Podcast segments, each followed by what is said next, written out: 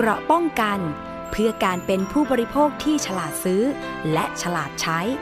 ในรายการ ภูมิคุ้มกัน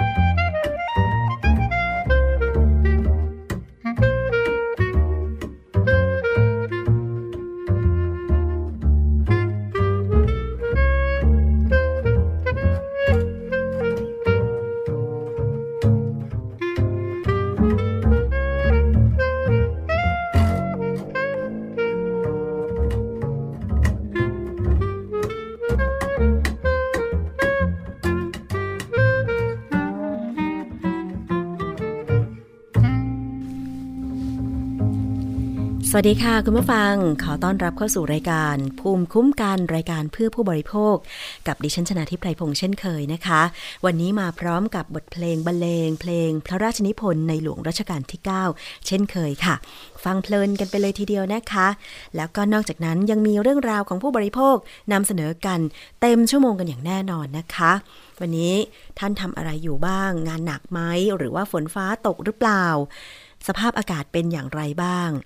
นะคะ ก็ขอให้มีกำลังใจในการทำงานกันต่อไปก็แล้วกัน ไม่ว่าจะฟังจากหน้าเว็บไซต์ www.thaipbsradio.com ฟังจากแอปพลิเคชัน ซึ่งสามารถดาวน์โหลด ไปติดตั้งที่มือถือของคุณได้ฟรีเลยนะคะ ก็คือแอปพลิเคชัน Thai PBS Radio ค่ะหรือว่าท่านจะฟังจากสถานีวิทยุต่างๆ ที่นำรายการภูมิคุ้มกันไปออกอากาศต่อ หรือว่าลิงก์สัญญาณไปนะคะ ก็ขอบคุณมากเลยทุกสถานีค่ะ ไม่ว่าจะเป็นสถานีวิทยุในเครือ R-Radio วิทยาลัยอาชีวศึกษาทั่วประเทศเลยที่เชื่อมโยงสัญญาณนะคะ หรือว่าจะเป็นสถานีวิทยุชุมชน คนหนองหญ้าไซสุพรรณบุรี FM 107.5เมกะเฮิรตซ์สถานีวิทยุชุมชนเทศบาลทุ่งหัวช้าง จังหวัดลำพูนค่ะ FM 106.25เมกะเฮิรตซ์สถานีวิทยุชุมชนปฐมสาคร จังหวัดสมุทรสาคร FM 106.25เมกะเฮิรตซ์ สถานีวิทยุชุมชนคนเมืองลี้จังหวัดลำพูน FM 103.75เมกะเฮิรตซ์สถานีวิทยุชุมชนคลื่นเพื่อความมั่นคงเครือข่ายกระทรวงกลาโหมจังหวัดตราด FM 91.5เมกะเฮิรตซ์และสถานีวิทยุชุมชนเมืองนนสัมพันธ์ จังหวัดนนทบุรีค่ะ FM 99.25 และ 90.75เมกะเฮิรตซ์นะคะ วันนี้มาติดตามประเด็นเรื่องของผู้บริโภค มีทั้งเรื่องผลิตภัณฑ์ เสริมอาหารอันตรายกินแล้วตาย ซึ่งล่าสุดมีข่าวนะคุณผู้ฟัง ว่ามีสาวคนหนึ่งค่ะวัยสัก 30 ปีนี่แหละ ซื้อยาที่อ้างว่าลดความอ้วนทางสื่อออนไลน์ กินได้ 12 วันแล้วตายนะคะ คุณผู้ฟัง กระทรวงสาธารณาสุขพบผลิตภัณฑ์เสริมอาหารผสมสารลอคาเซริน ซึ่งมีผลต่อหัวใจและจิตประสาทนะคะ ซึ่งคาดว่าถูกนำมาใช้ทดแทนสารลดความอ้วนไซบูทรามีนเพื่อเลี่ยงกฎหมายนะคะ โดยไอ้เจ้าสารลอคาเซรินเนี่ยยังไม่เคยพบมาก่อนในผลิตภัณฑ์เสริมอาหารในไทยนะคะ หญิงสาวที่กินยาเสริมอาหารที่อ้างว่าลดความอ้วนแล้วตายเนี่ยนะคะ คือตอนเนี้ย ญาติก็เตรียมแจ้งความดำเนินคดีกับเจ้าของผลิตภัณฑ์แล้ว แต่ตรวจสอบล่าสุดเห็นบอกปิดเพจ Facebook หนีไปแล้วนะคะ หลังจากส่งทนายความไปเจรจาแต่ว่าไม่สำเร็จค่ะ ผู้เสียชีวิตก็คือนางสาวมรกตหรือเฟิร์นเจริญกิจวัย 30 ปีนะคะ อยู่ที่ตำบลหัวตะพานอำเภอวิเศษชัยชาญจังหวัดอ่างทองค่ะ เสียชีวิตหลังจากกิน ผลิตภัณฑ์เสริมอาหารที่อ้างว่าลดน้ำหนักที่สั่งซื้อมาจากทางออนไลน์นะคะ นายวิสุทธ์ม่วงเจริญ สามีผู้เสียชีวิตเล่าว่า ภรรยาเนี่ยมีอาการหน้ามืดหมดสติ ตัวเองกับญาติก็ช่วยกันปั๊มหัวใจ ก่อนนำตัวส่งโรงพยาบาล รักษาตัวในห้อง ICU จนกระทั่งช่วงบ่ายของวันที่ 3 กรกฎาคม 2562 อาการสุดหนักและเสียชีวิตลงนะคะ ทางสามีของผู้เสียชีวิตเนี่ยก็ได้เปิดเผยข้อความแชทนะคะ ระหว่างคุณเฟิร์น กับคนขายของผลิตภัณฑ์เสริมอาหารที่อ้างว่าลดความอ้วนทางออนไลน์เนี่ยมีการทำโปรโมชั่น ผลิตภัณฑ์นี้ด้วยนะ บอกว่าตอนนี้มีโปร ลดราคา 100 บาทครับ เหลือราคาเพียง 600 บาทเท่านั้นครับ ในชุดมีลดบวมน้ำให้นะครับ ช่วยให้คนที่ดื้อยา คนที่โยโย่ทำหมันหรือหลังคลอดลดลง ไวขึ้น ไม่ทราบสะดวกรับวันไหนครับ ผมได้จองของแถมไว้ให้นะครับ เนี่ยเป็นข้อความการแชทนะคะ ระหว่างผู้เสียชีวิตกับทางด้านผู้ขายผลิตภัณฑ์เสริมอาหารที่อ้างว่าลดน้ำหนักนะคะ ซึ่งจากการที่ไปตรวจพบสารลอคาเซรินเนี่ย แพทย์ลงความเห็นนะคะว่า เสียชีวิตเนื่องจากหัวใจเต้นผิดจังหวะ จากการใช้ยาลดน้ำหนัก จากการตรวจสอบการสั่งซื้อ ผู้เสียชีวิตเนี่ยสั่งซื้อยาตัวนี้เป็นครั้งที่สองแล้ว นะคะ โดยการสั่งครั้งที่สองทางเพจได้แถมยากระชับต้นแขนมาให้ด้วย หลังจากกินได้ไม่กี่วัน ก็เกิดช็อกหมดสติจนกระทั่งเสียชีวิต ขณะทำการรักษาได้ติดต่อ ทางแชทกับเพจ เป็นเพจคลินิกด้วยนะคะ เพจคลินิกที่ขายผลิตภัณฑ์เสริมอาหารที่อ้างว่าลดน้ำหนักเนี่ย ซึ่งทางเพจได้ส่งทนายความติดต่อ ว่าจะช่วยเหลือชดเชย เยียวยา เป็นเงินจำนวนหนึ่ง เป็นเงินจำนวนหนึ่งด้วยนะคะ แต่ทางสามีผู้เสียชีวิตไม่รับ เพราะได้ปรึกษากับทางญาติแล้ว ว่าจะเข้าแจ้งความดำเนินคดี เพื่อให้มีการตรวจสอบว่าเป็นยาที่เป็นอันตรายต่อผู้ใช้หรือไม่นะคะซึ่งจากการตรวจสอบหน้าเพจของคลินิกดังกล่าวเนี่ยพบว่าถูกลบไปแล้วด้วยนะคะโดยไม่สามารถสืบค้นได้ว่ามีตัวตนอยู่จริงหรือไม่ เบื้องต้นญาติก็ เตรียมเข้าแจ้งความกับเจ้าหน้าที่ตำรวจเพื่อดำเนินคดีค่ะ ส่วนส่วนกรณีนี้นะคะ กรมวิทยาศาสตร์การแพทย์นั้นได้ตรวจสอบผลิตภัณฑ์ เสริมอาหารจากออยแล้วก็พบสารชนิดหนึ่งที่ชื่อลอคาเซรีน ซึ่งเป็นยาคุมน้ำหนัก ยาควบคุมน้ำหนักที่ยังไม่มีจำหน่าย หรือไม่เคยพบมาก่อนในประเทศไทยค่ะ นายแพทย์โอภาสการกวินพงศ์อธิบดีกรมวิทยาศาสตร์การแพทย์เปิดเผยว่า สารดังกล่าวออกฤทธิ์ควบคุมความอยากอาหาร แต่มีฤทธิ์ทำให้เกิดอาการไม่พึงประสงค์ อย่างเช่น ปวดศีรษะ เวียนศีรษะ มีผลต่อหัวใจและภาวะทางจิตและประสาทการใช้สารชนิดนี้ต้องอยู่ในการควบคุมของแพทย์เท่านั้น ไม่ใช้ร่วมกับยาควบคุมน้ำหนักชนิดอื่น ยานี้เมื่อกินก็จะถูกดูดซึมได้ดีผ่านตับ และขับออกมาทางปัสสาวะ จึงต้องระมัดระวังการใช้ในผู้ที่มีภาวะบกพร่องทางตับและไต ห้ามใช้ในหญิงตั้งครรภ์เนื่องจากมีผลกระทบต่อทารกในครรภ์ค่ะสำหรับลอคาเซรีนที่พบการปนเปื้อนในผลิตภัณฑ์เสริมอาหารในไทย คาดว่านำมาใช้ทดแทนไซบูทรามีน เพื่อหลีกเลี่ยงข้อกฎหมาย ซึ่งถ้าหากใช้ไซบูทรามีนเนี่ยก็จัดเป็นวัตถุออกฤทธิ์ต่อจิตและประสาทประเภทที่ 1 ดังนั้นมีแนวโน้มที่ จะมีการนำสารลอคาเซรินมาใช้ในทางที่ผิดสูง เดี๋ยวมาตามความคืบหน้ากันต่อไปนะคะ ในเรื่องนี้อันตรายมากๆ อย่าซื้อเลยนะคะยาที่อ้างว่าลดความอ้วน ไม่มีอะไรลดความอ้วนได้นะคะ คุณผู้ฟัง นอกจากเราจะควบคุมอาหารและออกกำลังกาย อย่างน้อยๆ ออกกำลังกายวันละสักหนึ่งชั่วโมงนะคะ สัปดาห์ละประมาณ 3-4 วัน อันเนี้ยช่วยได้ เพราะดิฉันก็ได้ผลมาแล้ว ตอนนี้ขอบอกว่า หลังจากที่ควบคุมอาหารในช่วงเย็นก็คือ จะไม่ทานแป้ง ทานแต่ผักผลไม้นะคะ แล้วก็ออกกำลังกายสัปดาห์ละประมาณ 4 วัน วันละสัก 1 ชั่วโมงครึ่ง อันเนี้ยสามารถลดน้ำหนักได้จริง ตอนนี้น้ำหนักดิฉันก็ลดลงมาแล้ว ถึงแม้ว่า น้ำหนักที่ลดจะลดลงมาแค่ 1 กิโลกรัม แต่เชื่อไหมว่า การออกกำลังกายช่วยให้เราสามารถปรับเปลี่ยนไขมันที่สะสมตามร่างกายเนี่ยนะคะเป็น กล้ามเนื้อได้นะอันนี้ลองดูค่ะ ทีนี้มาอีกเรื่องหนึ่งเรื่องร้องเรียนของผู้บริโภคในระยะหลังเนี่ยเกี่ยวกับเรื่องของอสังหาริมทรัพย์ หรือบ้านเรือนที่อยู่อาศัยเนี่ย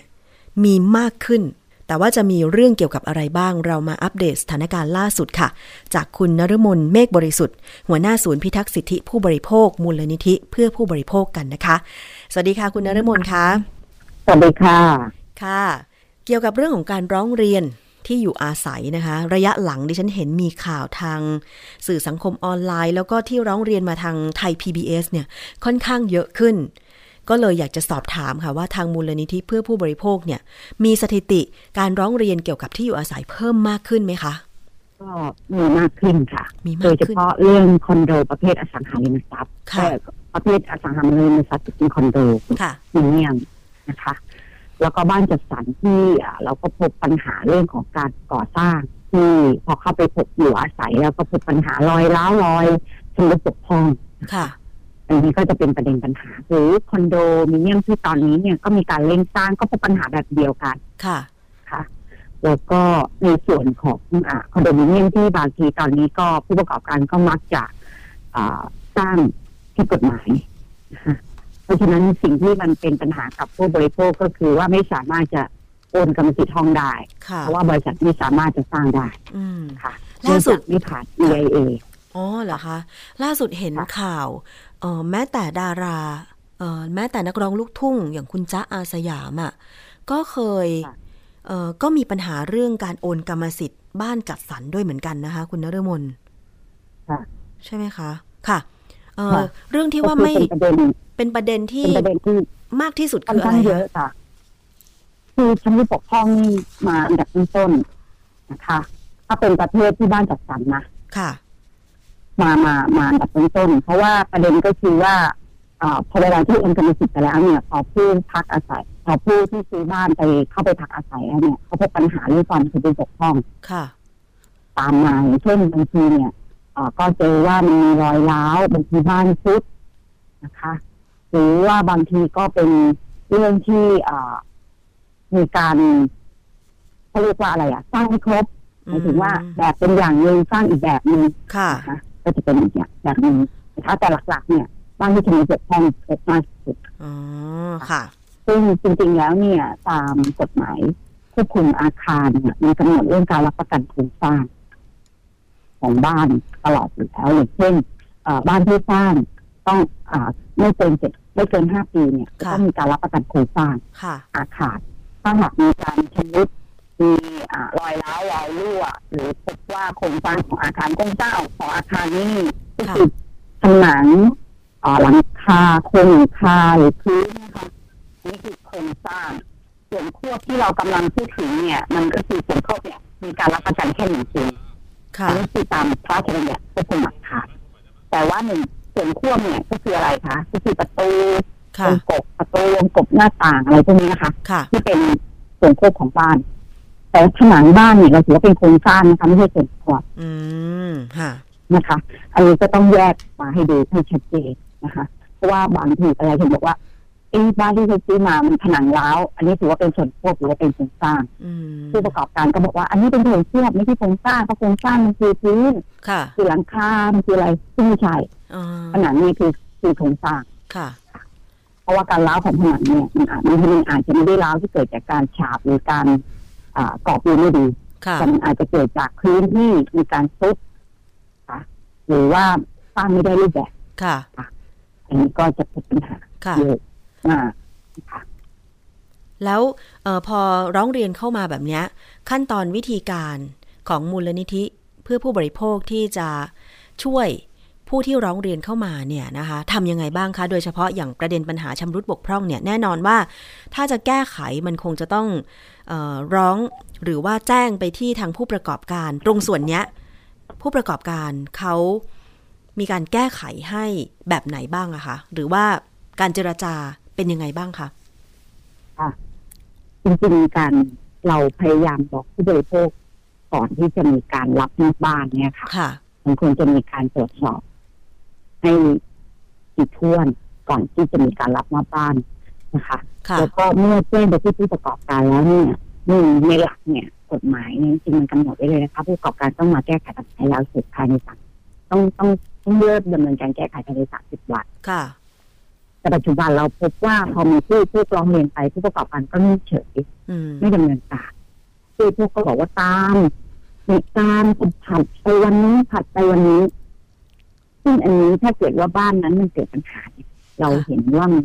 มันขาดประโยชน์จากการใช้สอยอันนี้มันก็ถือว่าเป็นความเสียหายผู้บริโภคแล้วค่ะค่ะ แล้วก็อีกอย่างหนึ่งสิ่งที่มันเป็นประเด็นตอนนี้ก็คือว่าเวลาที่มันมีการแจ้งไปเนี่ยมันไม่ได้มีการบันทึกเป็นรายละอักษรค่ะ ก็ก็ส่วนใหญ่ก็จะบอกกันโทรไปบอกช่างโทรไปบอกโครงการ อันนี้ลำบากค่ะเพราะผู้ประกอบการไม่ใช้วิธีว่าเดี๋ยวมาวันนั้นเดี๋ยวมาวันนี้ยื้อเวลาไปเรื่อยค่ะ เพราะฉะนั้นเนี่ยถ้าวิธีแก้ไขที่ดีที่สุดคือถ่ายรูปเก็บหลักฐานแล้วทำหนังสือให้โครงการมาแก้ไขปัญหาให้แล้วเสร็จภายในสามสิบวันค่ะกำหนดกรอบไปเลยกำหนดเวลาไปเลยว่าค่ะต้องมาแก้ภายในใช่สามสิบวัน ใช่ ถ้าไม่กำหนดเวลาเนี่ยเขาก็จะเดี๋ยววันนั้น เดี๋ยววันนี้ ช่างไม่มีบ้างอะไรบ้าง คือเขาแก้จะเขาจะทำไปเรื่อยจนหมดอายุความค่ะ จนจนหมดอายุการรับประกันไม่บอกไหมคะค่ะพอหมดอายุรับประกันก็หาเหตุว่าหมดอายุแล้วไม่รับประกัน เพราะเราไม่มีหลักฐานอืมแต่ถ้าเราทำอะไรที่มันเป็นหลักฐานเนี่ย มันจะทำให้ผู้ประกอบการเนี่ย รู้สึกว่าอะถ้าเกิดไม่เรียนเงินการเขาเจอเขาเจอปัญหาแน่นอนค่ะค่ะอืม เพราะฉะนั้นตอนนี้เนี่ยสิ่งที่ผู้บริโภคควรทำเมื่อเจอปัญหาก็คือทำหนังสือบอกกล่าวให้เป็นลายลักษณ์อักษรแล้วก็เป็นหลักฐานที่ชัดเจนค่ะถ่ายรูปด้วยนะคะการบอกกล่าวแล้วก็เป็นลายลักษณ์อักษร ทั้งเขียนเป็นตัวหนังสือเป็นจดหมายร่างเป็นคร่าว ๆก็ได้ หรือว่าจะพิมพ์ก็ได้ใช่ไหมคะจะพิมพ์ก็ได้จะร่างก็ได้ไม่มีปัญหาอะไรค่ะเขียนด้วยลายมือยังได้เลย อืมนะคะทำถึงบริษัททำถึงบริษัทนะคะ ไม่ใช่ถึงที่หน้าโครงการเท่านั้นค่ะ อย่างเช่นต้องถึงบริษัทคู่สัญญา อย่างที่เราทำกับ อ่า ใครเราก็เราซื้อบ้านกับบริษัทไหนแล้วก็ทำถึงบริษัทนั้นที่เป็นสำนักงานใหญ่อืมสำนักงานใหญ่เลยนะคะใช่ไม่ใช่แช่แล้วก็เฉพาะโครงการของเรา อย่างเช่นใช่ใช่บริษัท A มีโครงการบ้านจัดสรรเนี่ยประมาณสิบโครงการโครงการอ่าสิบโครงการ ถ้าสิบโครงการเราที่สิบ อยู่โครงการที่สิบแต่ว่าเราไม่ควรจะทำหนังสือถึงแค่โครงการที่สิบเราควรจะทำหนังสือถึงบริษัท A ใช่ไหมคะถูกค่ะ เพราะว่าทุกคนต้องรับผิดชอบร่วมกันอ๋อค่ะ เพราะฉะนั้นเนี่ยเมื่อทำถึงไปแล้วเนี่ยถ้าผู้ประกอบการไม่ดำเนินการแก้ไข เราบอกไปเลยนะคะ ถ้าไม่ดำเนินการแก้ไข เรามีสิทธิ์ที่จะเอาคนอื่นมาแก้ไข แล้วคุณมีหน้าที่รับผิดชอบค่าเสียหายที่เกิดขึ้นค่ะ อันนี้ต้องดำเนินการบอกกล่าวกันแบบนี้นะคะ อย่าขี้เกียจทำจดหมายนะคะ ค่ะ เพราะว่าโดยปัจจุบันเนี่ยเราพบปัญหาว่าผู้บริโภคมักจะไม่ค่อยสร้างหลักฐานให้กับตัวเองอืมเพราะฉันบอกเขาไปแล้ว อันเนี้ยบอกด้วยอะไร ค่ะ บอกด้วยวาจา บอกด้วยวาจาเนี่ยเขาก็ผัดด้วยวาจานี่แหละค่ะค่ะ ไปเรื่อยๆนะคะ สิ่งที่มันเกิดขึ้นในปัจจุบันเราพบปัญหาว่ามันถูกปล่อยปละละเลยเรื่องระยะเวลา อะอย่างเช่นพอเขาบอกแล้วเขาผัดแล้ว เราก็ยังไม่ตามเขาอีกค่ะนึกออกไหมคะค่ะแต่ว่าทุกอย่างมันเกิดจากการใช้วาจาแต่ถ้าเราทำเป็นหลักฐานเราบอกไปเลยนะคะ ว่าถ้าคุณไม่มาดำเนินการให้แล้วเสร็จหนึ่งถ้าเราไม่เอาเราติดต่อช่างมาแก้ไขนะคะเราขอคิดค่าเสียหายค่ะก็คือให้เขารับผิดชอบค่าค่าใช้จ่ายที่เกิดขึ้นครับอืมสองถ้าคุณไม่มาดำเนินการภายในสามสิบวัน เราจะคิดค่าปรับรายวันกำหนดไปเลยค่ะวันละเท่าไหร่ค่ะ อันนี้เราสามารถทำได้มเพื่อบีบให้ผู้ประกอบการมาแก้ไขอืมค่ะ อันนี้เราเราทำได้เบื้องต้นแล้วถ้าเกิดผู้ประกอบการไม่แก้ไขปัญหาอันนี้คือหลักฐานชิ้นหนึ่งที่จะนำไปสู่กระบวนการฟ้องคดีแล้วเรียกค่าเสียหายที่เกิดขึ้นได้ค่ะ คืออันเนี้ยอันนี้มันก็เลย พอเราสร้างทำให้งานนี้สำคัญมาก พอเราทำเป็นหนังสือให้เขามาแก้ไขภายใน 30 วัน แล้วก็ต้องมีข้อความว่า ถ้าคุณไม่มาแก้ไขเราสามารถหาช่างหรือผู้รับเหมามาแก้ไขให้เรา แล้วก็เงินส่วนที่เป็นเอ่อค่าซ่อมแซมอะไรต่างๆ ทางค่ะเจ้าของโครงการโครงการต้องรับผิดชอบต้องรับผิดชอบแทนเราใช่ไหมเพราะคะว่ามันอยู่ในเงื่อนไขของการรับประกันและโครงการไม่แสดงความรับผิดชอบ ต้องมีข้อความพวกนี้อยู่ในนั้นด้วยค่ะ อืม ค่ะคือบ้านเนี่ยถ้ายิ่งปล่อยปละละเลยมันจะยิ่งเสียหายมากค่ะ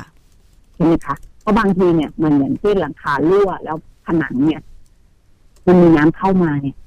พอถ้าเราปล่อยปละละเลยมันก็จะมีน้ำเข้ามาจะทำให้ผนังนั้นเสียหายมากยิ่งขึ้นใช่ค่ะใช่ไหมคะค่ะการปล่อยปละละเลยแบบนี้มันก็จะทำให้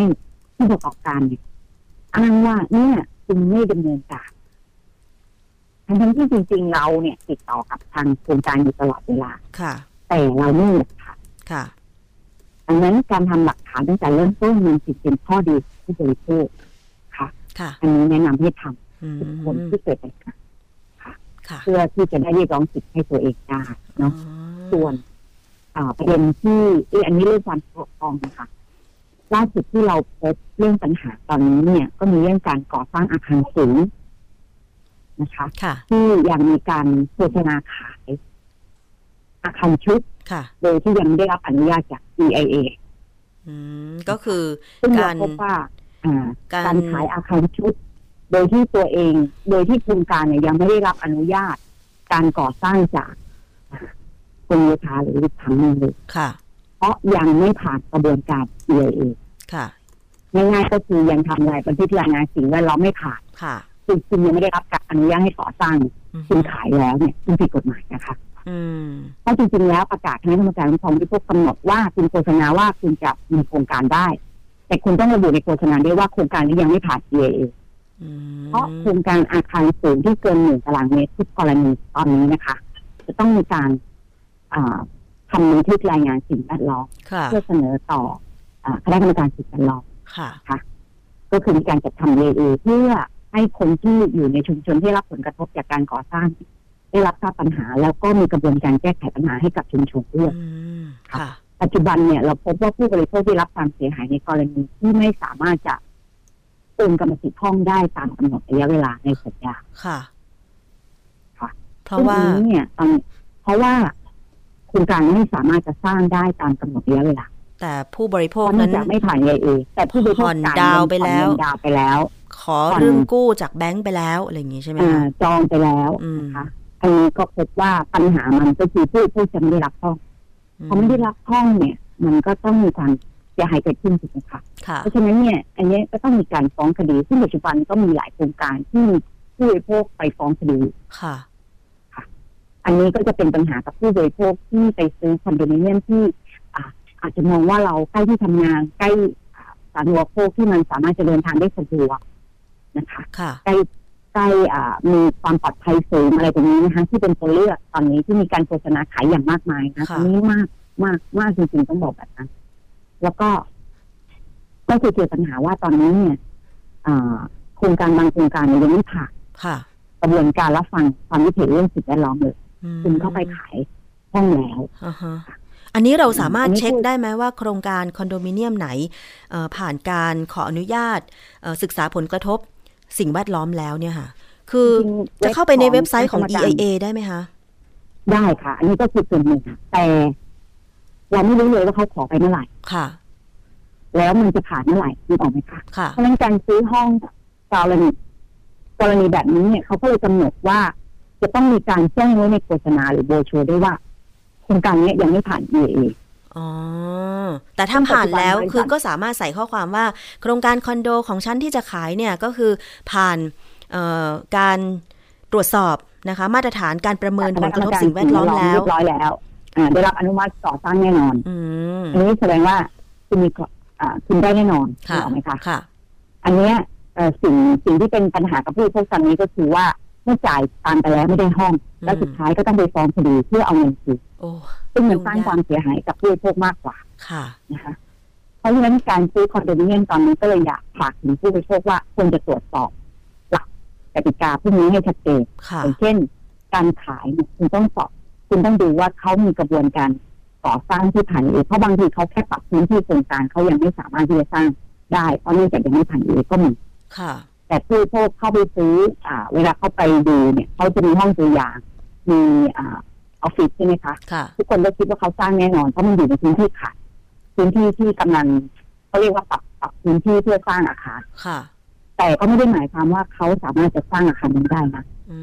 มอ่าอันเนี้ยมันก็ต้องตรวจสอบในเรื่องรายละเอียดพวกนี้ให้ดีๆค่ะ ประเด็นการซื้อต่างๆเหล่านี้ มันจะเกิดปัญหาในไทยละเพราะตอนนี้เรามีผู้บริโภคบางบางกลุ่มที่ต้องไปฟ้องคดีเป็นคดีสุดอ๋อเพื่อเรียกให้บริษัทคืนเงินค่ะทั้งหมดเขาว่าบริษัทไม่สามารถจะสร้างเหตุได้เนื่องจากว่าปัจจุบันเนี่ยในกรุงเทพหรือปริมณฑลเอ่อในกรุงเทพเป็นหลักตอนนี้นะคะค่ะมันอ่าไม่สามารถจะสร้างอาคารที่สูงเกินหนึ่งตารางเมตรได้ อืมค่ะ อันนี้ก็เป็นเพราะฉะนั้นเราจะ อีกเรื่องหนึ่งเราที่จะจะว่าใหม่ก็ไม่เชิงนะ เพราะว่าการศึกษาผลกระทบสิ่งแวดล้อมมันก็มีเอ่อกฎออกมาตั้งนานแล้วใช่ไหมคะ เพียงแต่ว่าในปัจจุบันเนี้ยโครงการคอนโดมิเนียมหรืออาคารชุดเนี่ยมันขึ้นมาเยอะมาก แล้วทีนี้ความต้องการซื้อก็ยังคงมีอยู่ แต่ว่าตลาดของคอนโดมิเนียมมันก็อาจจะเป็นคนรุ่นใหม่ ที่อาจจะยังไม่ได้แต่งงานหรือไม่มีครอบครัว ทีนี้พอเขามีความต้องการแบบ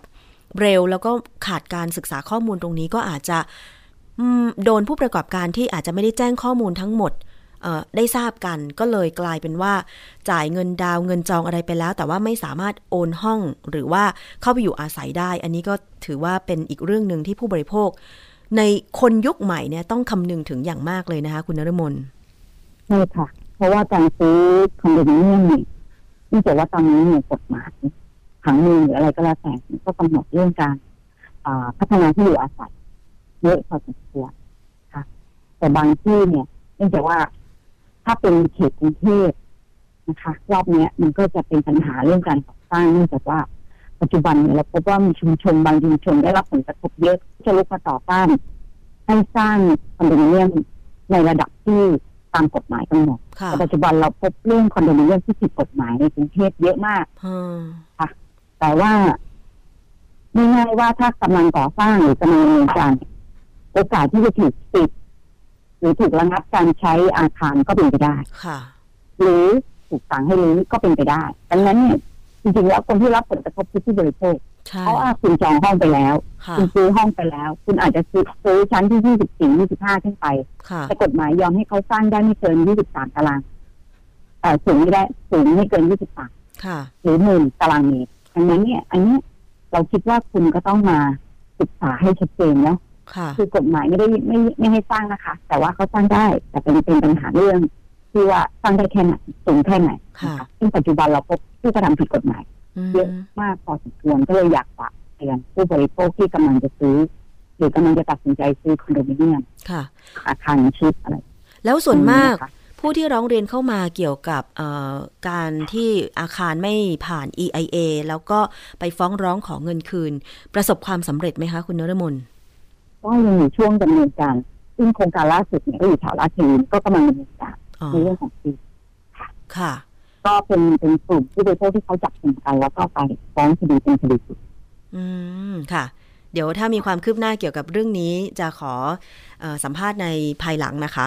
เราก็อยากจะทราบเหมือนกันว่าเนี่ย แล้วความรับผิดชอบของผู้ประกอบการล่ะตัวเองไม่สามารถสร้างได้ไม่ผ่านมาตรฐาน แต่ไม่บอกความจริงให้กับผู้ซื้อเนี่ยนะคะควรจะต้องรับผิดชอบยังไงบ้างนะคะ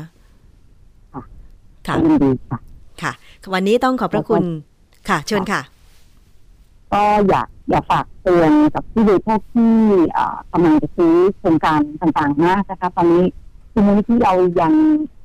คือบางเรื่องเนี่ยค่ะ เราคิดว่าเราสามารถที่จะปกป้องตัวเองได้เนาะด้วยการตรวจสอบด้วยการหาข้อมูลด้วยการศึกษาอะไรอย่างเงี้ยค่ะก็เลยอยากฝากเรื่องนี้ให้เป็นหลัก เพราะว่าปัจจุบันเราพบเรื่องของการอ่าที่มีชุมชนต่างๆ ทั้งในกทมทั้งชานเมืองเนี่ยที่ขึ้นมาต่อต้านเรื่องการสร้างอาคารสูงต่างๆเหล่านี้ค่ะนะคะก็เลยอยากฝากคนที่ไม่ทราบเนาะว่า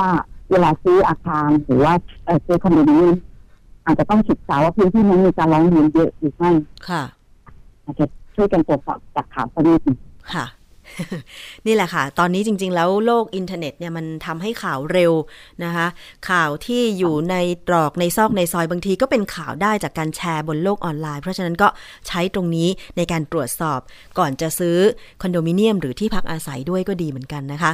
ต้องขอบคุณคุณนฤมลเมฆบริสุทธิ์ค่ะ หัวหน้าศูนย์พิทักษ์สิทธิผู้บริโภค มูลนิธิเพื่อผู้บริโภคที่เข้ามาพูดคุยถึงข้อมูลการร้องเรียนเรื่องที่อยู่อาศัยนะคะ เดี๋ยวถ้ามีอะไรอัปเดตอีกก็เดี๋ยวจะขอสัมภาษณ์อีกครั้งหนึ่งก็แล้วกันนะคะ ขอบพระคุณค่ะค่ะยินดีค่ะสวัสดีค่ะสวัสดีค่ะ นี่แหละค่ะคุณผู้ฟังคือมันเหมือนเป็นเรื่องใหม่นะ แต่ว่าเราควรจะทราบไหม เราควรจะทราบว่ากฎหมายที่เกี่ยวข้องกับที่พักอาศัยมีอะไรบ้างนะคะ อย่างเช่น การประเมินผลกระทบสิ่งแวดล้อมของตึกสูงเนี่ยทำไมต้องมี เออ เพราะว่าตึกสูงมันจะต้องมีการทำระบบนะคะ ทั้งระบบ น้ำดี น้ำเสีย โดยเฉพาะน้ำเสียเนี่ยคุณผู้ฟังมันจะต้องส่งน้ำเสียจากโครงการคอนโดมิเนียมไปตรวจ ที่กรมควบคุมมลพิษด้วยนะว่า น้ำเสียที่ถูกปล่อยมาจากอาคารคอนโดมิเนียมนั้นเนี่ยมีความสะอาดพอที่จะ ระบายลงสู่ท่อสาธารณะหรือไม่ อันเนี้ยดิฉันประสบการณ์โดยตรงเลย เพราะว่าดิฉันก็พักอาศัยอยู่ในอาคารชุดเหมือนกันนะคะ แล้วถ้าระบบการระบายน้ำเสียหรือการบำบัดน้ำเสียจากสมาชิกในโครงการเนี่ยเสียไป เช่นตัวปั๊มนะคะตัวกรองอากาศนะคะในท่อน้ำเสียเนี่ยในบ่อบำบัดน้ำเสียมันเสียมันพังไปเนี่ยแล้ว รับน้ำเสียจากห้องชุดต่างๆ ลงมานะคะเมื่อมันอยู่ในบ่อ แล้วพอมันถูกระบายออกไป ในคลองสาธารณะหรือท่อสาธารณะแล้วมันเน่ามันเหม็นมันดำมันมีเชื้อโรคเนี่ย แน่นอนว่าทางการเขาก็ไม่ยอมแน่นอน เขาต้องมาตักน้ำในบ่อเพื่อทดสอบนะคะว่า น้ำจากโครงการคอนโดมิเนียมเนี้ยมันใสสะอาดพอ ไม่มีเชื้อโรค ก่อนจะปล่อยลงสู่ทางสาธารณะหรือยัง อันนี้คือสุขอนามัยที่จะต้องรับผิดชอบร่วมกันด้วย เพราะฉะนั้นต้องดูให้ดีค่ะว่า อาคารชุดไหนนะคะก่อนจะสร้างหรือกำลังสร้างแล้วโฆษณาขายเนี่ยนะคะคุณต้องถามเขาเลยว่า คุณผ่านการประเมินผลกระทบสิ่งแวดล้อมได้รับอนุญาตให้สร้างหรือยังนะคะ อันเนี้ยสามารถเข้าไปดูในเว็บไซต์ พิมพ์คำว่า EIA ก็ได้ค่ะ EIA เป็นภาษาอังกฤษ หรือการประเมินผลกระทบสิ่งแวดล้อม ซึ่งมันจะมีอยู่หน้าหนึ่งที่รวบรวมรายชื่อผู้ประกอบการที่ตั้งของโครงการนะคะ ไว้เพื่อที่จะบอกว่าโครงการที่เราจะไปซื้อหรืออาคารเนี้ยผ่านการประเมินผลกระทบสิ่งแวดล้อมหรือยังนะคะ อันนี้ฝากกันไว้ด้วยค่ะ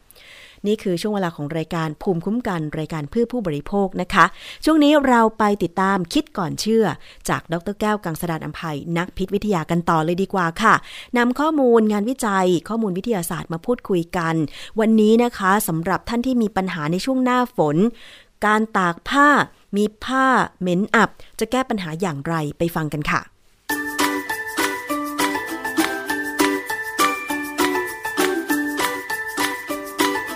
ช่วง คิดก่อนเชื่อ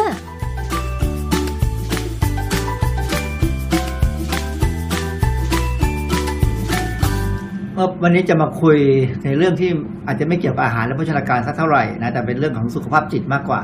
คือเราจะเห็นว่าในช่วงที่ถ้าใกล้หน้าหน้าฝนเข้าไปแล้วเนี่ยช่วงที่ฝนตกเนี่ย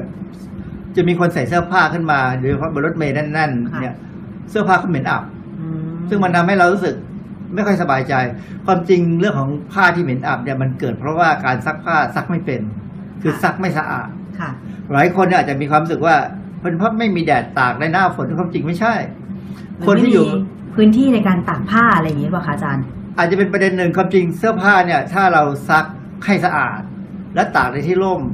โดยเฉพาะพวกผ้าหลาย ๆ อย่างที่เป็นผ้าสังเคราะห์หรือผ้าที่แบบบางๆเนี่ยนะไม่ควรจะตากแดดเนี่ยตากในที่ร่มแล้วเอาพัดลมเป่า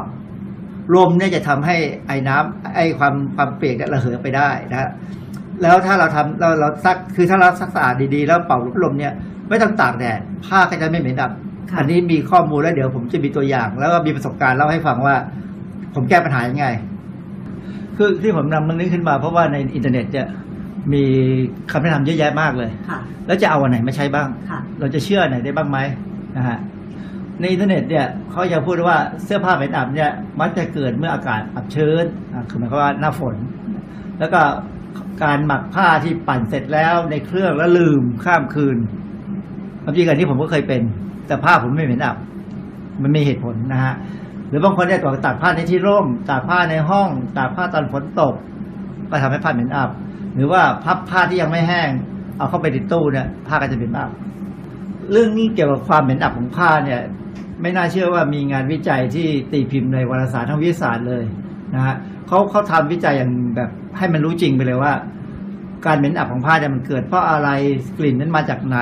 และจะกำจัดกลิ่นนั้นได้อย่างไรนะมีการตีพิมพ์ในวารสารชื่อ Journal of Chromatography ซึ่งเป็นวารสารที่ค่อนข้างจะคือคือน่าเชื่อถือนะฮะเป็นเป็นทางวิทยาศาสตร์ก็คนที่ทันมาศึกษาเนี่ยก็อยู่ที่อังกฤษก่อนอื่นเนี่ยเรามาดูก่อนว่าไอ้ กลิ่นอับเนี่ยไอ้กลิ่นอับเนี่ยคือกลิ่น กลิ่นกลิ่นเนี่ยก็คือ เวลาเราได้กลิ่นอะไรก็ตามเนี่ยเราหมายความว่าเราได้รับได้ได้กลิ่นจากสารเคมีที่มันมีโมเลกุลขนาดเล็กมาก จนมันกระจายตัวไปในอากาศ แล้วเราก็รับรู้ว่ากลิ่นนั้นมันเข้าไปที่บริเวณรับกลิ่นที่อยู่ที่จมูกเราโดยทั่วไปแล้วกลิ่นมันก็จะแบ่งเป็นกลิ่นหอมกับกลิ่นเหม็นกลิ่นเหม็น ส่วนกลิ่นไม่เหม็นไม่หอม เราคงไม่รู้สึกว่ามันเป็นอะไร ไม่มีเราก็มาตีความว่าไม่มีกลิ่น ความจริงมันมีกลิ่นหลายอย่างคือที่ สัตว์บางชนิดได้กลิ่น แต่มนุษย์ไม่ได้กลิ่นก็มี โดยเฉพาะอย่างอย่างเราอาจจะเคยรู้ว่าสุนัขเนี่ย มันมีจมูกที่ดีมาก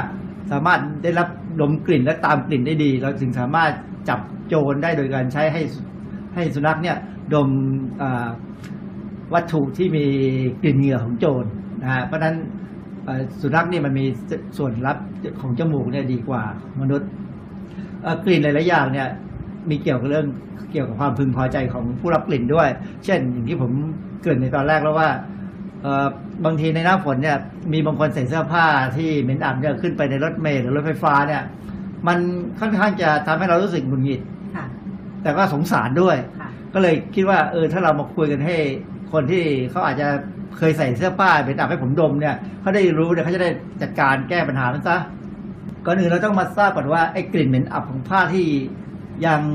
ไม่ได้ซักหรือว่าซักไม่ดีในช่วงฤดูฝนเนี่ย มันเป็นกลิ่นที่ออกมาจากเบลิจุลินทรีย์ ซึ่งได้แก่แบคทีเรียหรือเชื้อราเนี่ย ปล่อยมันออกมาเอ่อกลิ่นที่ออกมาแล้วทำให้เกิดกลิ่นอับเนี่ยส่วนใหญ่จะเป็นสารอินทรีย์ ซึ่งมีกรรมฐานกับไนโตรเจนเนี่ยเป็นองค์ประกอบอามี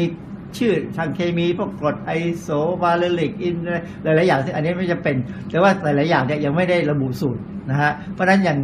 วารสไอการทางวิทยาศาสตร์ที่ผมยกตัวอย่างให้ดูในสไลด์ที่ผ่านไปแล้วเนี่ยเขาเขาพยายามระบุสูตรพวกนี้ให้ออกมา เพื่อว่าจะหาทางแก้ปัญหาไม่ให้มันเกิดได้ยังไง คือกลิ่นอับเนี่ยมันเกิดจากสารที่คัดหลั่งออกมาจากเหงื่อของเราซึ่งออกมาติดตามเสื้อผ้า แล้วอย่าลืมว่าร่างกายเราเนี่ยบนผิวหนังเราเนี่ยมันมีแบคทีเรียมากมายหลายชนิดนะฮะค่ะ ที่อยู่โดยเฉพาะบริเวณที่เป็นจุดที่อับเช่นรักแร้เป็นต้นพวกเนี้ยจะมีแบคทีเรียบางอย่างชมโดยเฉพาะเลยที่จะเหมือนกับมันกินเหงื่อของเรา แล้วก็ปล่อยกลิ่นออกมา เพราะฉะนั้นจริงๆเรื่องของผ้าเหม็นอับเนี่ยมันต่อเนื่องไปถึงเรื่องของกลิ่นตัวของคนบางคนหรือว่าทำไมบางคนถึงมีกลิ่นตัวที่ไม่น่า ไม่น่าเข้าใกล้เลยค่ะทั้งที่ความจริงการแก้นั้นไม่ยากนะฮะยกตัวอย่างง่ายๆ วิธีแก้ซึ่งในอินเทอร์เน็ตหลายๆ คนก็อาจจะเข้าไปเจอได้นะฮะว่าคนที่มีกลิ่นตัวที่เพื่อนฝูงไม่ชอบเนี่ย แก้ได้ง่ายๆโดยการใช้สันส้มเนื่องจากว่าสันส้มเนี่ย มันสามารถจะไปยับยั้งการเจริญเติบโตของแบคทีเรีย แล้วไปลดการขับเหงื่อออกมาจากร่างกายได้ ก็จะทำให้กลิ่นตัวนี้น้อยลง แล้วสันส้มเนี่ยใช้เป็น ตัวระงับกลิ่นเหงื่อได้ดีกว่าใช้ไอ้ที่เขามีการขายทางทางทั่วไปนะที่เป็นพวกไอ้เดียโดแรนหรือว่าสารยับยั้งการหลั่งเหงื่ออะไรก็ตามเนี่ย ซึ่งอันนั้นแพงกว่าแล้วก็มีสารเคมีบางอย่างที่ทำให้เราแพ้ได้ เพราะฉะนั้นการใช้สันส้มเนี่ยเป็นเรื่องที่ดูจะดีกว่า ตัวอย่างอันหนึ่งที่ผมจะยกตัวอย่างก็คืออย่างเรารู้ว่าสกัมเนี่ยมันสามารถปล่อยกลิ่นออกมาที่เหม็นมากเพื่อไล่ศัตรู สารเข้าสามารถจะวิเคราะห์ได้ว่าไอ้สารที่อยู่ในกลิ่นของที่สกังก์ปล่อยมาเนี่ยมันเป็นสารเคมีซึ่งมีซัลเฟอร์อยู่นะฮะหรือว่าเป็นสารเคมีที่มีซัลเฟอร์ แล้วก็มีอันนี้มีทั้งซัลเฟอร์มีไนโตรเจน คือสามตัวเนี่ยผสมกันอยู่ในกลิ่นที่สกังก์ปล่อยออกมา ซึ่งอันนี้เป็นตามธรรมชาติค่ะแล้วก็จะเห็นว่าในกลิ่นแม้กระทั่งของคนเราถ้าไปวิเคราะห์ให้ดีๆเนี่ยก็จะมีไอ้สารพวกนี้อยู่อาจจะอยู่บ้างในคนที่มีกลิ่นตัวที่ค่อนข้างจะรุนแรง ในในสไลด์ต่อไปเนี่ยหลายๆสไลด์เนี่ยผมจะยกตัวอย่างคำแนะนำที่เขาบอกว่าวิธีแก้ผ้าเหม็นอับในช่วงฤดูฝนจะทำไงบ้างวิธีอันหนึ่งเขาบอกให้แยกผ้าสกปรก แล้วผ้าเหม็นอับจากผ้าอื่น ไม่ให้แบคทีเรียกระจาย อันนี้ก็โอเคมันก็ถูกต้องนะฮะเพราะว่าถ้ามันอับแล้วจะแสดงว่ามีแบคทีเรียแล้วแน่ๆเขาบอกว่าซักผ้าในวันแดดจัด อันนี้ จริงถ้าท่านซักผ้าได้สะอาด ค่ะ แต่ถ้าซักผ้าแล้วไม่สะอาดเนี่ยแดดจัดจะยิ่งทำให้หนักเข้าไปทุกอย่างคือบางครั้งเราเรามีความรู้สึกว่าผ้าแห้งแล้ว ไม่มีกลิ่นแล้ว แต่พอเราใส่ปั๊บไม่เท่าไหร่ พอเริ่มเหงื่อออกกลิ่นมาอีกแล้ว ค่ะ อันนี้เดี๋ยวมีวิธีแก้ บางคนบอกว่าให้ใช้น้ำยาปรับผ้านุ่มชนิดเข้มข้น อันนี้ไม่จริงนะเพราะว่าถ้ามันยังเหม็นอยู่ ปรับเป็นไงก็ไม่อยู่ อ๋อ เหรอคะมันมันมันมันกลบไม่ได้ มันกลบกลิ่นไม่ได้ ต้องแก้ตัวประเด็นปัญหาคือต้องเอาตัวเหงื่อ หรือคราบสกปรกแล้วก็แบคทีเรียออกจากเสื้อผ้าให้หมดให้ได้บางคนบอกว่าอาจจะเหม็นจากถังซักผ้าก็ให้ทำความสะอาดด้วยถังซักผ้าด้วยสารฟอกขาว ความจริงการล้างถังล้างถังซักผ้าเนี่ยวิธีที่ถูกต้องที่สุดไม่ใช่สารฟอกขาวเพราะมันอาจจะทำลายอะไรบางอย่าง วิธีล้างถังถังซักผ้าให้สะอาดก็คือใช้น้ำส้มสายชูธรรมดาค่ะ ห้าเปอร์เซ็นต์นี่นะฮะใส่ลงไปแล้วก็ให้เครื่องซักผ้ามันล้างไปธรรมดา ก็จะหายกลิ่นก็จะหายได้ อันนี้เป็นคำแนะนำของช่างซ่อมถังซักผ้าที่มาซ่อมเออเครื่องซักผ้าที่บ้านเขาแนะนำเขาบอกทำอย่างนี้ก็พอแล้วใช้น้ำส้มสายชูบางคนบอกว่าให้ใช้แป้งข้าวเจ้ากับข้าวเหนียวผสมคืออันนี้วุ่นยุ่งยากวุ่นวายไปกันใหญ่ อันนี้ไม่น่าจะใช่นะฮะ คนหนึ่งก็บอกว่านำผ้าที่มีเชื้อรากลิ่นกลิ่นอับไปแช่ในนมเปรี้ยว ทิ้งให้ข้ามคืนก่อนนำไปซักผ้า เมื่อต้องตากผ้าหน้าฝนจริงไหมคะเอ่ออันนี้พอมีเหตุมีผล เพราะว่าไอ้นมเปรี้ยวมันมีกรดอ๋อนะฮะเดี๋ยวเพราะว่าในในวิธีการที่ผมพบว่ามันสามารถแก้ผ้าผ้าที่มีกลิ่นอับได้เนี่ยผมก็ใช้กรดเหมือนกันแต่ผมใช้กรดน้ำส้มค่ะไม่ได้ใช้นมเปรี้ยวเพราะนมเปรี้ยวมันแพงแล้วมันเป็นของกิน ไม่จำเป็นต้องเสียไม่ต้องไปลงทุนมากอย่างนั้น คนหนึ่งแนะนำผมว่าใช้น้ำส้มสายชู ซึ่งอันนี้อันนี้คงใช้ได้นะบอแรกซ์ก็คงใช้ได้แต่ว่าบอแรกซ์นี่อันตราย แล้วก็ใช้เบกกิ้งโซดากับน้ำเออก็มีพืชเอาลงไปแช่ผ้าก่อนแล้วก็ไปซัก อันนี้กลิ่นอับก็อาจจะหมดเออไอ้คำแนะนำนี้อาจจะใช้ได้ คือประเด็นสำคัญคือเออเราสามารถที่จะฆ่าเชื้อแบคทีเรียได้นะแบคทีเรียมันก็จะจะตายไปอาจจะออกมาได้หมด แต่ว่าประเด็นปัญหาคือ ถ้าใช้ผงซักฟอกที่ไม่ดีเนี่ย คราบเหงื่อไคลออกมาไม่หมดเนี่ยผ้าจะกลับมาอับใหม่ได้ คนหนึ่งก็แนะนำบอกว่าให้ใช้เบกกิ้งโซดาแห้งเนี่ยผงผงไอ้ผงฟูเนี่ยโรยลงไปบนผ้าเพื่อดูดซับกลิ่นนะครับ อันนี้อันนี้ไม่ค่อยจริงนะ เพราะว่ามันมันนี้ไม่ได้ผลแน่อีกคนหนึ่งแนะนำแบบให้ใช้วอดก้า อันนี้ฝรั่งแนะนำให้ใช้วอดก้า ราคาถูกใส่ขวดสเปรย์ไปเลยเออใจจริงเขาคงจะแนะนำว่าให้ใช้แอลกอฮอล์เพื่อฆ่าเชื้อโรคฆ่าเชื้อแบคทีเรีย นะฮะซึ่งคือเสื้อผ้าที่มาถอดมาแล้วเอาเหล้าสเปรย์ไปเนี่ยมันก็เหมือนแอลกอฮอล์ฉีดธรรมดาเนี่ยแบคทีเรียก็ถูกฆ่ากลิ่นอับก็จะก็คงไม่เกิดนะแต่ว่าถ้าซักแล้วคราบเหงื่อใครไม่หมด แบคทีเรียรุ่นต่อไปมันก็มาจากตัวเราเนี่ยก็ทำให้เหม็นอับได้ เรามาทำความเข้าใจเกี่ยวกับผงซักฟอกนิดหนึ่งผงโดยง่ายๆเนี่ยผงซักฟอกเนี่ยมันจะมีส่วนหนึ่งที่ละลายน้ำในโมเลกุลนี่เป็นผงซักฟอกสองยี่ห้อสองสองแบบมีมีสารเคมีสองสองตัวที่มีฤทธิ์ในการเป็นผงซักฟอกได้ คือจะมีส่วนหนึ่งละลายน้ำได้อันส่วนนี้จะมีประจุก็อีกส่วนหนึ่งที่เป็นไขมัน อันนี้ละลายไขมัน คือในหลักการของผงซักฟอกเนี่ยคือเอาส่วนที่เป็นส่วนที่เป็นไขละละลายในไขมันที่เป็นไขมันเนี่ยไปจับกับคราบเหงื่อใครซึ่งเราไม่ใช่เป็นไขมัน เพื่อให้ออกไปอยู่กับน้ำได้ เพราะฉะนั้น ผงซักฟอกหรือน้ำยาซักซักผ้าที่ดีเนี่ย เมื่อซักแล้วจะต้องเห็นว่ามันมีคราบดำๆหลุดออกมาด้วยในน้ำซึ่งซึ่งถ้าเราซักผ้าด้วยมือเนี่ย เราจะเห็นเลยว่า เมื่อตอนที่ละลายน้ำยาซักผ้าลงไปในน้ำเนี่ยมันจะใสอยู่ แต่เมื่อซักเสร็จแล้วเนี่ย เราจะเห็นเลยว่ามันจะมีคราบมีตะกอนดำๆอยู่ อันนั้นแสดงว่าเป็นน้ำยาซักผ้าหรือผงซักฟอกที่ได้ผล สามารถจะดึงเอาคราบเหงื่อใครออกไปอยู่ในน้ำได้ ถ้าผมถ้าน้ำยาถ้าผงซักฟอกน้ำยาซักผ้าตัวไหนที่ซักแล้วไม่ดำให้สันนิษฐานว่าเป็นยี่ห้อที่ไม่ดีค่ะ นะฮะเออมีคนถามว่าแล้วน้ำยาซักผ้าที่มีนา nano silver nano พวกพวกนาโนต่างๆ เนี่ย มันดีจริงไหมเออดีจริง แล้วมันก็จะแพงด้วยนะฮะแต่ว่ามันหลักการแล้วก็คือว่าเขามี silver silver เนี่ย มันจะเป็นประจุที่สามารถจะฆ่าเชื้อแบคทีเรียได้ดี เพราะฉะนั้น ผ้าที่ซักด้วยเครื่องด้วยน้ำยาซักผ้าแบบนี้เนี่ย ตากกลางคืนก็จะไม่เหม็นอับค่ะแต่ว่าเออส่วนใหญ่มันก็จะสามมีมีมีสารตัวอื่นที่สามารถเอาเหงื่อใครออกไปได้ เพราะฉะนั้นก็จะเป็นผงไอ้น้ำยาซักผ้าหรือผงซักฟอกที่ค่อนข้างจะดี แต่ว่าราคาก็จะแพงขึ้นไปอีกนิดนึงนะซึ่งความจริงมันก็คุ้มสำหรับคนที่ใส่เสื้อผ้าแล้วมีคราบเหงื่อใครเยอะ แต่ถ้าคนที่ใส่เสื้อผ้าที่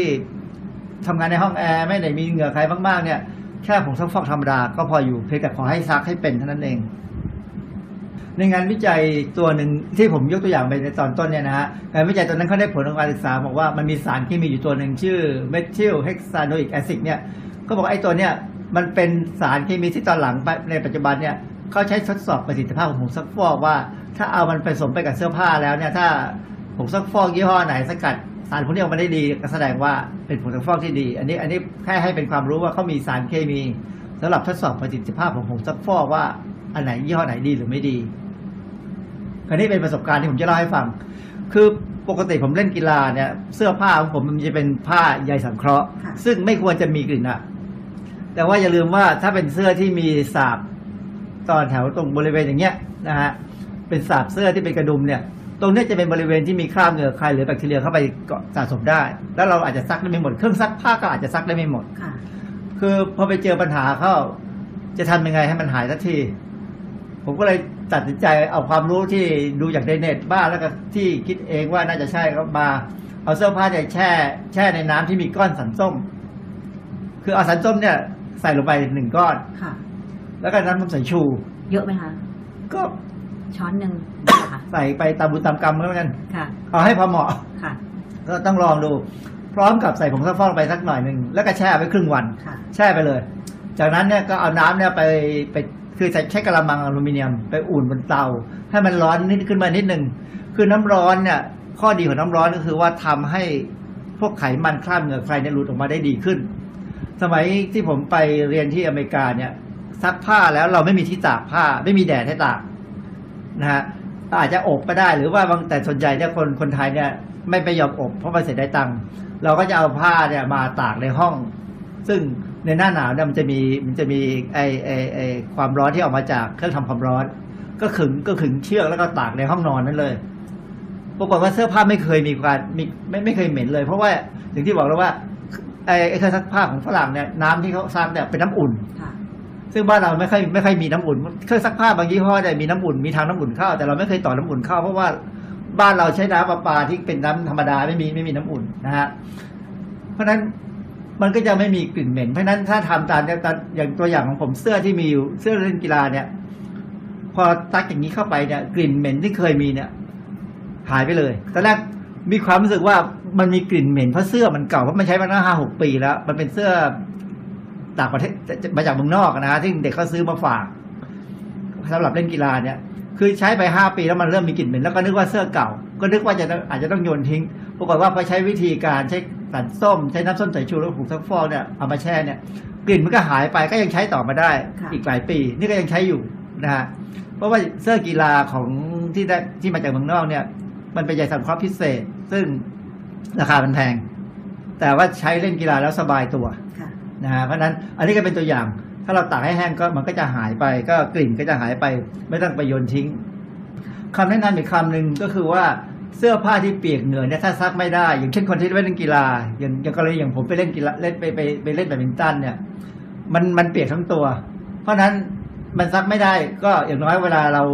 เราสามารถจะถอดออกมาแล้วเราเอาไปล้างน้ำก่อน บิดให้มันมันมาด เอากลับไปบ้านรีบซักค่ะคือการการบิดเอาไปล้างน้ำบ้างเนี่ย มันจะเป็นเป็นการเอา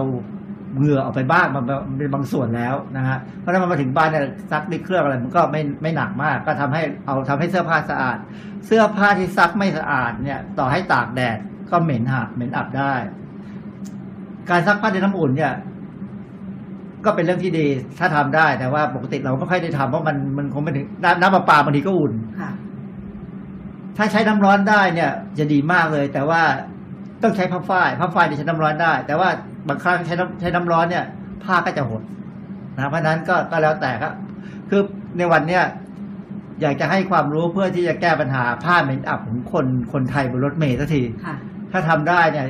เราก็จะได้มีความสุขในการขึ้นรถเมล์ขึ้นรถไฟฟ้าสบายๆไม่ต้องคอยเบือนหน้าหนีฮะหรือบางทีต้องยืดคอผายอากาศหายใจที่บริสุทธิ์หน่อยค่ะ อาจารย์คะคือถ้าเป็นหน้าหน้าร้อนเนี่ยนะคะเทคถ้าเป็นหน้าร้อนเนี่ยนะคะ อาจจะไม่มีปัญหาเรื่องของผ้าเหม็นอับสักเท่าไหร่ แต่ว่าที่จะมีปัญหามากที่สุดก็คือหน้าฝน การตากผ้าแบบไม่มีที่ตากผ้าแบบตากชิดชิดๆกันหรือตากอะไรอย่างเงี้ยอาจจะเป็นปัญหาส่วนหนึ่งหรือเปล่าคะที่ทำให้ผ้าเหม็นอับเออจากผ้าชิดกันนะผ้าผ้าผ้าแห้งช้าอืมแต่เหม็นอับไม่เหม็นอับมันขึ้นอยู่กับว่าผ้าสะอาดไม่สะอาด ถ้าซักไม่สะอาดมันก็เหม็นอับ ต่อให้ตากแห้ตากห่าง มันก็ยังเหม็นอับได้ มันก็คือมันไม่เหม็นอับไปวันที่แห้งค่ะแต่พอเริ่มใส่แล้วมีเหงื่อแบคทีเรียมันออกมากับเหงื่อแล้วค่ะมันก็จะทำให้เหม็นอับได้ในขณะนั้นคืออันนี้คือประสบการณ์ที่ผมบอกเลยว่าเสื้อผ้ากีฬามันปกติตอนใส่แรกๆมันก็ไม่เหม็น แต่ถึงวันหนึ่งมันเหม็นออกมาซักให้ดีพยายามขยี้แล้วทำไงพอใส่ไปเล่นกีฬามันเหม็นแบบเราเราเราลำคาญเราลำคาญตัวเอง สุดท้ายนึกว่าจะต้องเอาไว้สำหรับไปทำเป็นผ้าเช็ดมือแล้ว ก็เลยเอามาลองทำวิธีที่บอกว่า ก็เลยเอากลับมาซักมันก็ได้ผลดีค่ะนะเพราะฉะนั้นสันส้มน้ำส้มสายชูเนี่ย เป็นอันที่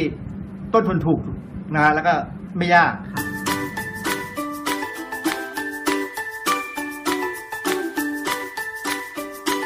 ช่วงคิดก่อนเชื่อ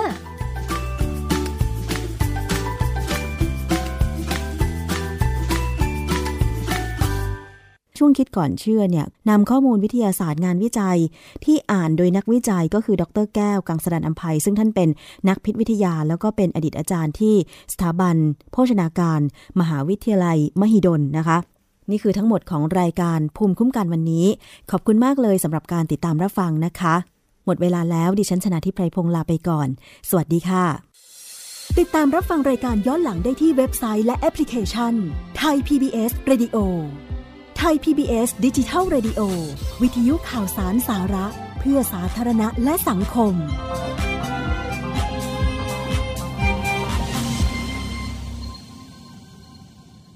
เพิ่มความสุขให้ครอบครัว 6นาฬิกา30 นาที ทุกวันจันทร์ถึงศุกร์ เพิ่มเวลาใหม่ส่งน้องๆก่อนไปโรงเรียน ด้วยรายการ